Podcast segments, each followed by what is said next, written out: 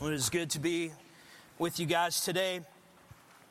Um, one of the things I've learned over the years is that there's there's three components to a good sermon. Uh, a good sermon, besides being based on the Word of God and being and teaching the Word of God, a good sermon will have three components. It'll have a head component, which is information, something that, that teaches you something, that you get, you grow in knowledge about the Lord and about Christ and about the gospel. You've got your head, and a good sermon will have a heart component, that it's not just a head component, but it's something that, that spurs you to and moves uh, your emotion and your heart and your love and affection to Jesus. And then a good sermon uh, also has kind of a hands component, which is you take what you've learned from the head and you feel with the heart and you go do something about it. Um, I, my sweet spot is when I'm kind of heavy in, in, heart and heavy in the hands because I'm not that smart, so I leave that stuff to Halim. Um, but today, it's one of those sermons kind of out of my comfort zone. It's a lot, a lot of head. It's a lot of, of, of head stuff. It's a lot of knowledge. And I, and I left it that way intentionally because the idea behind knowledge is it's, move, it's meant to move you to affection. Amen? You understand what I'm saying? Is that there's something about the knowledge of God that's meant to come out uh, through our affections and through our life. And so hang with me through this sermon. It's not super long, but there's just a lot of information. And the idea is, is as you hear this, you'll go, oh, man, I get the gospel better. I get the Lord's Supper better. I get what Jesus was doing. I get why he had to shed his blood. And so that maybe not just in this moment, but maybe seven, eight, nine, ten, fourteen days from now or two years from now, the information that you learned will move your heart to worship even then. That's the goal and that's the hope. So let's open up our Bibles to Mark chapter 14, verse 22. Mark chapter 14, verse 22. and we'll be there in just a minute. Um, I grew up in a little small town in East Texas and, and went to a church there in this little small town of East Texas. And as, I, as a little kid, one of my favorite Sundays to go to church was the, were the Sundays that we did the Lord's Supper or communion. And for those of you guys that are new to church or maybe don't have, understand what the Lord's Supper is, just kind of a one sentence definition, and we're going to spend the rest of the sermon today unpacking this. But the Lord's Supper is when you eat some bread and uh, you drink some wine or you drink grape juice if you're a Baptist, and you remember the, the body and the blood of Jesus. And as a little kid, those were always my favorite Sundays. I always get fired up when I came to church and I saw the elements at the front of the church because my preacher was long winded and I would always get hungry, and Lord's Supper equals snack for me as a little kid. And so I was fired up about that. And then as I got older, and I, realized, well, it's more than, you know, obviously just a snack that we get to have at church, but it's actually a time where you're supposed to think about the cross and think about Jesus. And so that's what it became for me for a long time is, you know, ate some bread, drank some juice, and remember Jesus. But, but, but now, as, as I've kind of gotten older and as I've studied the scripture, and especially this week, I've, I've begun to understand and realize that the Lord's Supper is more than that. It's, it's this really powerful picture and I choose that word carefully, it's a powerful picture that God places in the scripture to help us kind of get our minds around why Jesus had to die. Because he kind of tells us in the Lord's Supper, he explains it why he had to die. Okay, have you ever wondered that? Have you ever stopped for just a second and, and why the blood of Jesus was necessary? For our sins to be forgiven. Ever thought about that? Why did Jesus had to, had to have to die? Why, why are we all the time singing about the blood? What's so special about the blood of Jesus? Why we talk about it all the time? Why we preach about it? Why we sing about it all the time? The Lord's Supper helps us understand why Jesus had to shed his blood. And my hope today, and my prayer for you today as you listen to this information, in this preaching that my, my hope for you is that you, will, as we do the Lord's Supper today, and then as you go and live your life, that the Lord's Supper and, and what it means will, will mean more to you today than it's ever meant in your whole life. And, and we'll worship Jesus because of it. All right, Mark chapter 14, verse 22. Let me set the stage here before we jump in. Uh, Jesus has gathered his disciples in the upper room. Judas has just left the building and has gone to betray Jesus. And so at this very moment, he is betraying Jesus. And so the only people left in the room are his true disciples And then Jesus, as he's sitting around now with the 11, because the 12th is left, he's sitting with the 11, and Jesus does something that's very difficult for us as 21st century um, American Christians to understand, but Jesus is about to do something that's shocking. It's shocking. I'll show you what he does. Matter of fact, it's one of the most shocking things he does in his time in ministry. In Mark chapter 14, 22, it says, As they were eating, he took bread, and after he blessed it, he broke it, and he gave it to them and said, Take, this is my body. And he took a cup, and when he had given thanks, he gave it to them, and they all drank it. And he said to them, This is my blood of the covenant, which is poured out for many. And then he said, Truly I say to you, I will not drink again of the fruit of the vine until that day when I drink it new in the kingdom of God. And the scripture doesn't say it, but I promise you this that as soon as Jesus said those words that I just read, the jaws of the disciples would have dropped open. And they would have looked at each other and looked at Jesus and said, What in the world did Jesus just say? What did he just do? Now, why in the world would the jaws of, of the disciples drop? Why would they have that reaction to Jesus? And here's the answer because when Jesus said those words, he just broke with over a thousand years of tradition and he totally rewrote the meaning and the order of the Passover meal. That's what Jesus just did. Completely rewrote the meaning. Um, if, if the Jewish leaders were in the room that night when Jesus just said that, hey, this is my body, that's my blood. If, if, the, if the Jewish leaders, the high priest, would have been in the room and they heard him say those words, they would have torn their clothes in half and they would have started screaming at the top of their lungs that this man is a heretic. Okay, now, to understand how Jesus broke from tradition and why that's so radical, and why that helps us understand why it is that Jesus had to die and shed his blood, you have to understand the order and the meaning of the original Passover meal. And when you understand the order and the meaning, you understand how it is that Jesus strayed from it and what he meant by it. Okay? Now, here's a question What's the Passover meal? What's the Passover meal? What's going on here? Well, for the ancient Jews, and still for the Jewish people today, the Passover meal is an annual meal that commemorates a defining moment in Israel's history. All right, back in the day, the Jewish people were enslaved by the Egyptians. It was a horrible time of oppression for the Jewish people. And the Passover meal was this annual meal that they celebrated God releasing them from slavery in Egypt. Okay, so that's what Jesus is doing on that night with his disciples. He's about to walk to the cross. He's about to die. The disciples don't really get that yet. He stops and he shares the Passover meal with them. Now, before we go any farther, I want you to know two things about the Passover meal that God commanded his people to do back in the day. God said two very specific things about the Passover meal. Number one, God commanded the people, I want you to do it every year. He said that in the scripture. This Passover meal, you celebrating me releasing you from Egypt, I want you to do it every year. And the second thing he tells the people is that when you do it every year, I want you to do it the exact same way. Every single one of the elements of the original Passover meal had meaning. And there was an order to which they did it. And they did it to remind them of all these different elements about the Exodus and God delivering them from slavery in Egypt. So God says, do it every year, do it exactly the same. And that's exactly what the people of God did. Think about that. From the time that the first Passover night happened until that night with Jesus in the upper room, it's been over a thousand years between those two things. And every single time, every single year for over a thousand years, the head of the household would stand up. He'd walk his family through the different elements of the Passover meal, all they, they meant. And then the next year, they would do it again the exact same way. And the next year, they would do it the exact same way. So, when Jesus is in the room with the disciples that night, these are Jewish guys.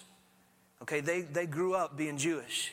And so every one of those disciples would have known by heart the order and the meaning of every part of the Passover meal. They could have led it themselves. Why? Because for generation after generation after generation, it had been done exactly the same until this night. And on this night, Jesus the head of the house, this man that's about to walk to the cross, is going to stand up and again for the very first time in the history of the jewish people is going to break tradition and do passover completely different than it had ever been done before. And, and, and really listen to what i'm about to say. To understand how and why he did it differently you really have to understand how and why it was originally meant to be done. So let's just go through it here for a minute the first thing to understand about the original Passover meal and why what Jesus just said was so amazing and so radical is this. The first thing to understand is there were four cups in the original Passover meal. And the four cups in the original Passover meal, every one of these four cups had a meaning. Okay, and, they, and, the, and the meaning for each one of the cups, each cup represented the four, if you're taking notes, of the four promises of God in Exodus chapter 6, verse 6 and 7. If you go read Exodus chapter 6, verse 6 and 7, God makes four promises to the people of God. And so there were four cups in the original Passover meal to, that represented the four cups. The, the first cup represented the promise of God to the people of God that He was going to rescue them from Egypt. All right, that's the first cup. The second cup represented the promise of God that He would free them from their slavery. They would no longer be in bondage, but they'd be free. Okay, the third cup when it starts getting interesting, we're going to come back to the third cup here in a minute. But the third cup was this listen carefully. It was the promise of God to his people that he was going to ultimately redeem them, not by their power, but by his power. He made a promise to them I'm going to redeem my people. I'm going to make them new. And I'm not going to do it through their power. They're not going to be able to do it themselves. I'm going to redeem them and make them new through my power. That's what the third, prom- the third cup and the third promise represented.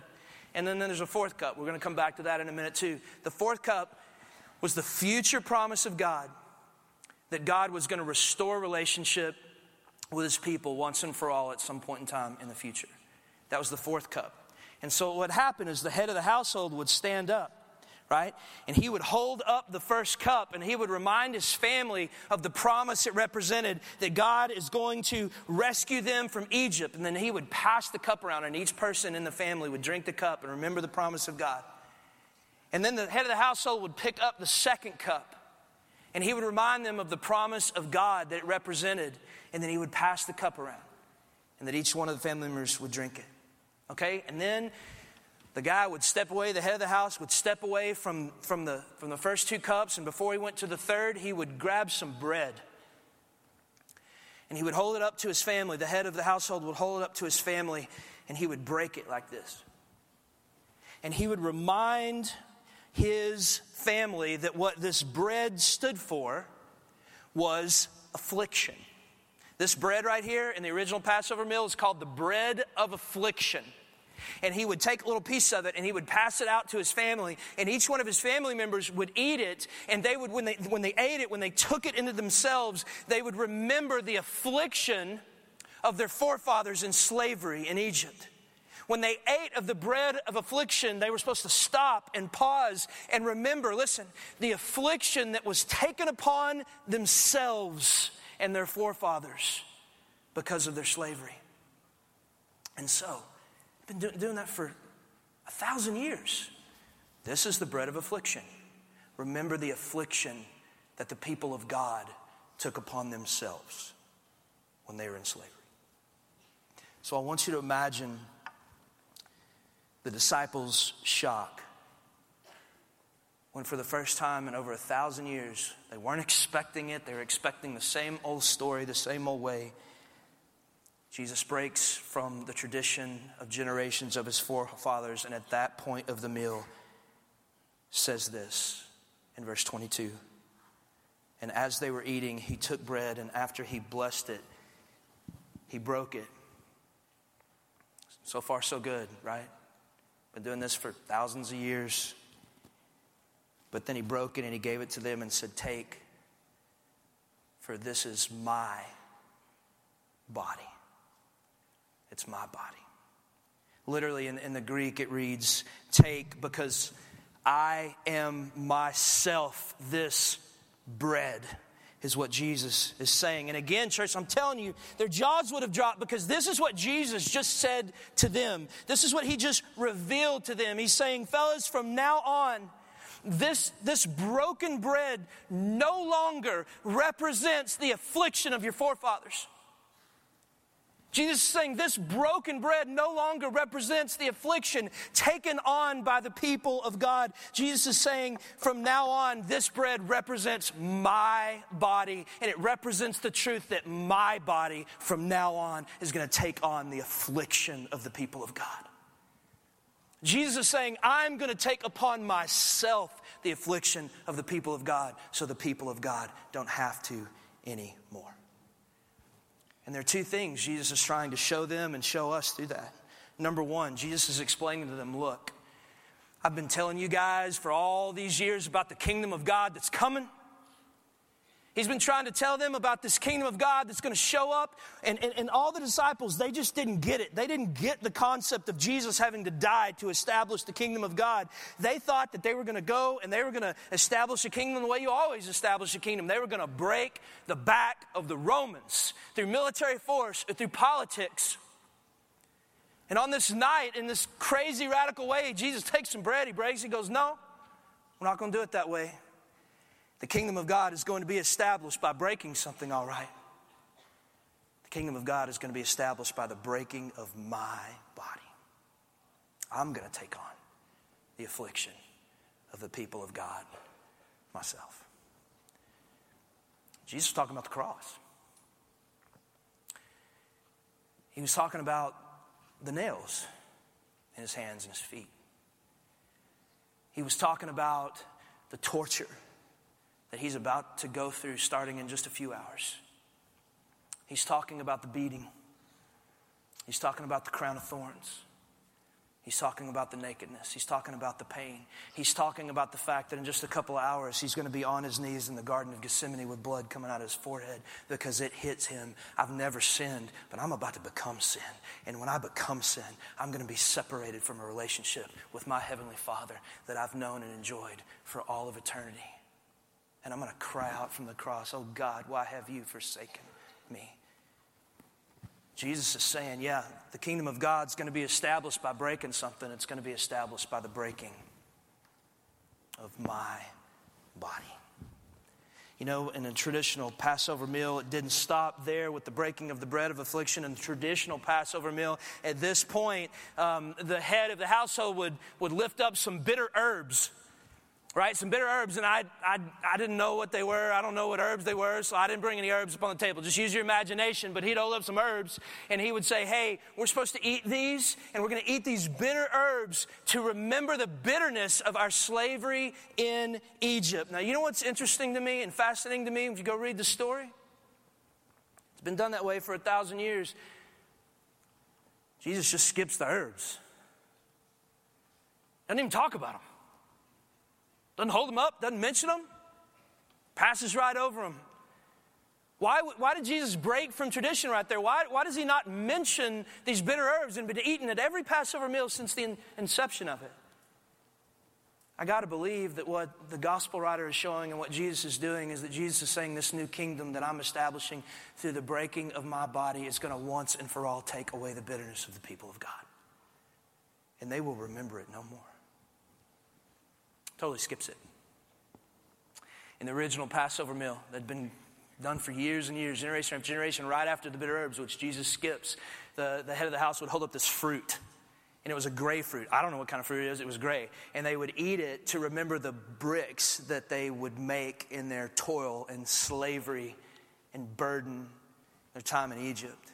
And so they eat this gray fruit, and it reminded them of the bricks their forefathers had to make in slavery. Once again, Jesus breaks with tradition, completely skips the fruit, doesn't pass it around. Disciples are going, What's going on? Why did he skip the fruit?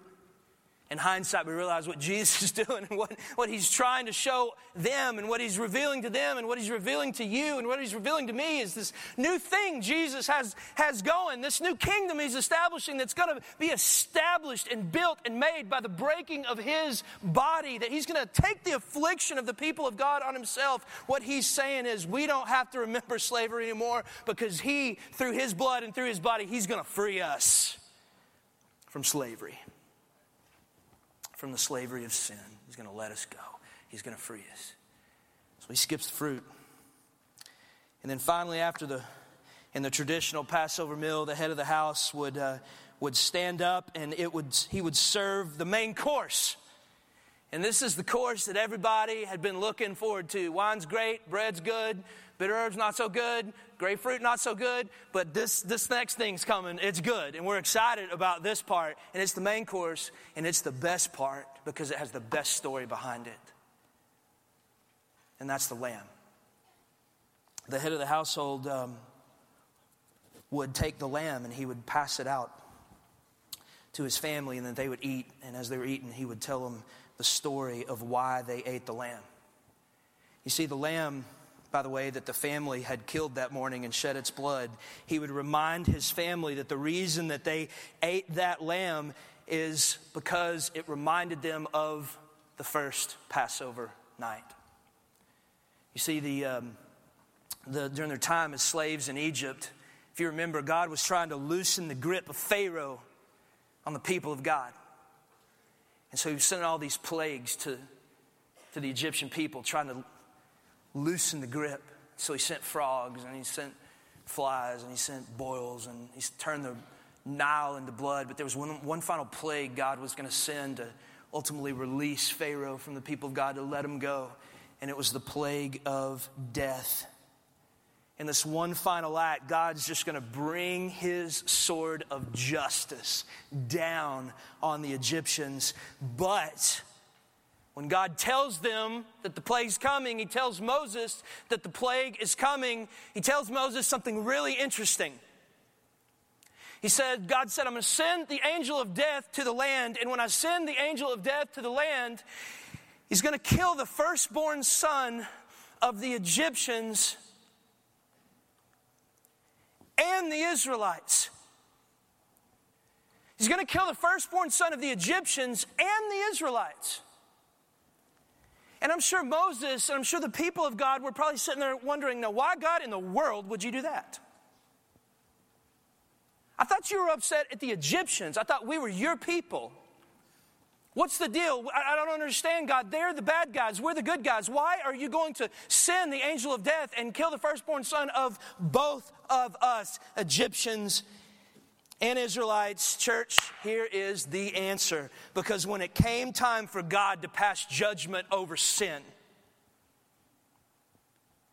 when it came time to send the death angel to bring punishment of death for sin, the Egyptians and the Israelites were equally guilty.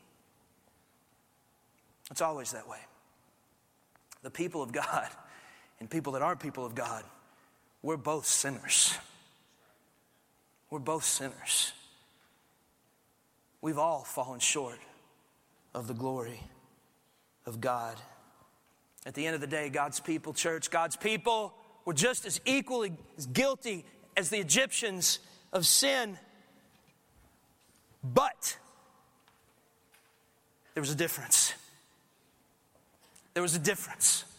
Even though the people of God and the, and the Egyptians were equally as, as guilty uh, uh, of sin, for the people of God, God provided a way for them to be saved from death.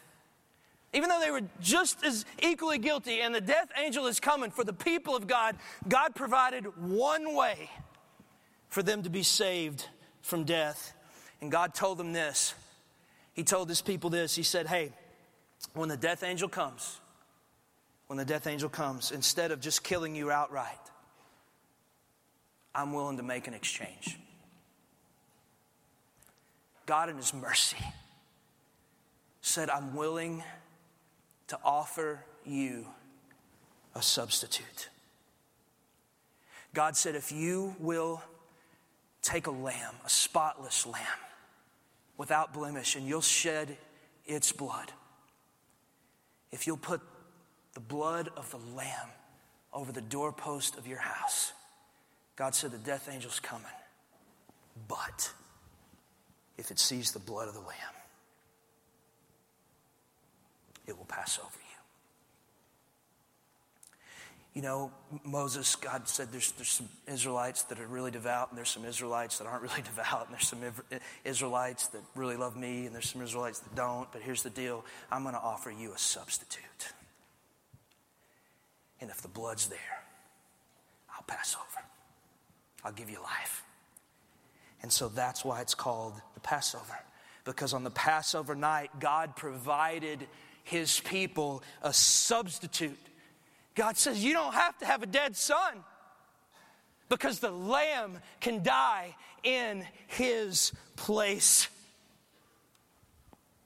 You know what's awesome? What's been messing me up all week, church? it's been messing me up. Jesus skips the herbs, he skips the fruit, he skips the lamb. He skips the lamb. Doesn't talk about it. Doesn't remind him, doesn't pass it out, doesn't eat it. Why would Jesus skip the most important part of the Passover meal that's been celebrated the exact same way by the command of God for over a thousand years? It's because Jesus was trying to show the disciples boys, I am the Lamb.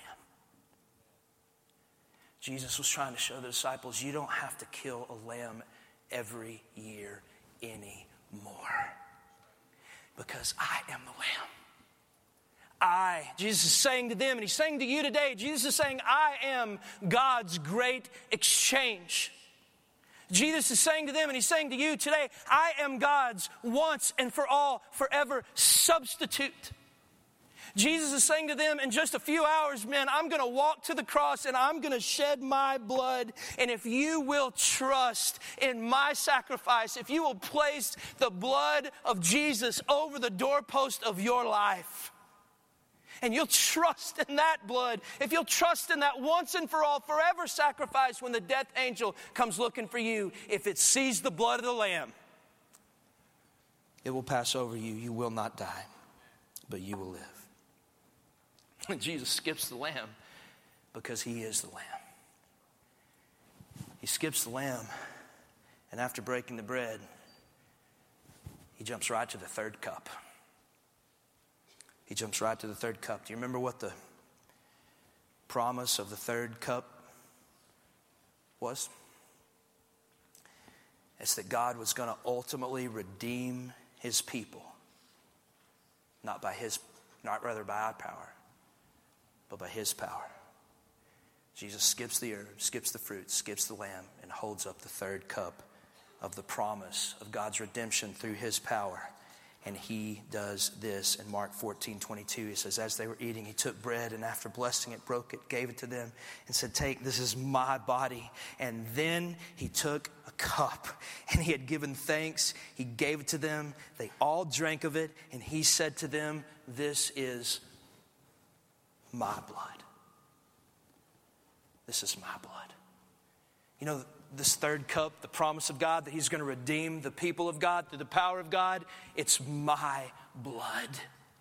My blood is going to redeem you, not by your power. It's not going to matter how good you are or how bad you are. It's going to be my blood that saves you. It's going to be my power that saves you. It's not going to be your effort that saves you. It's not going to be your work that saves you. I am going to save you. God's going to save you through the blood of the Lamb of God. And that is why, that is why John the Baptist, when he saw Jesus for the first time as an adult, pointed at Jesus and said, Behold, the Lamb of God that takes away the sin of the world. That's why in Romans chapter 6, verse 23, Paul says, For the wages of sin is death, but the free gift of God is eternal life through Jesus Christ our Lord. That's why John the, the disciple, the gospel writer said, For God so loved the world that he gave his only what? Son. He gave his son. Not taking ours anymore. He gave his. And that whoever believes in him will not perish, but have eternal life. I love the gospel. I love the gospel. I get so hung up on thinking it's my effort, my work, my job to make God like, like me, love me, save me. I get so hung up on that. It has nothing to do with that. It has everything to do with the blood of Jesus. I, I literally heard this week a story that reminded me of that. This, uh, the, we almost done here. Hang with me. We remembered this week the assassination of President Kennedy a couple days ago. A lot of people don't know this. Most people don't know this, but C.S. Lewis died on the exact same day as President Kennedy. C.S. Lewis's death was completely overshadowed by the assassination. And, and uh, I was on the phone this week with um, the president of the Religious Liberties um, Committee of Southern Baptist Convention, and it's Dr. Moore. He's preached at the church a couple times, and we were talking about C.S. Lewis and the impact that he made on our culture. He told the story of a woman that he knew that was older now, um, but had grown up an atheist.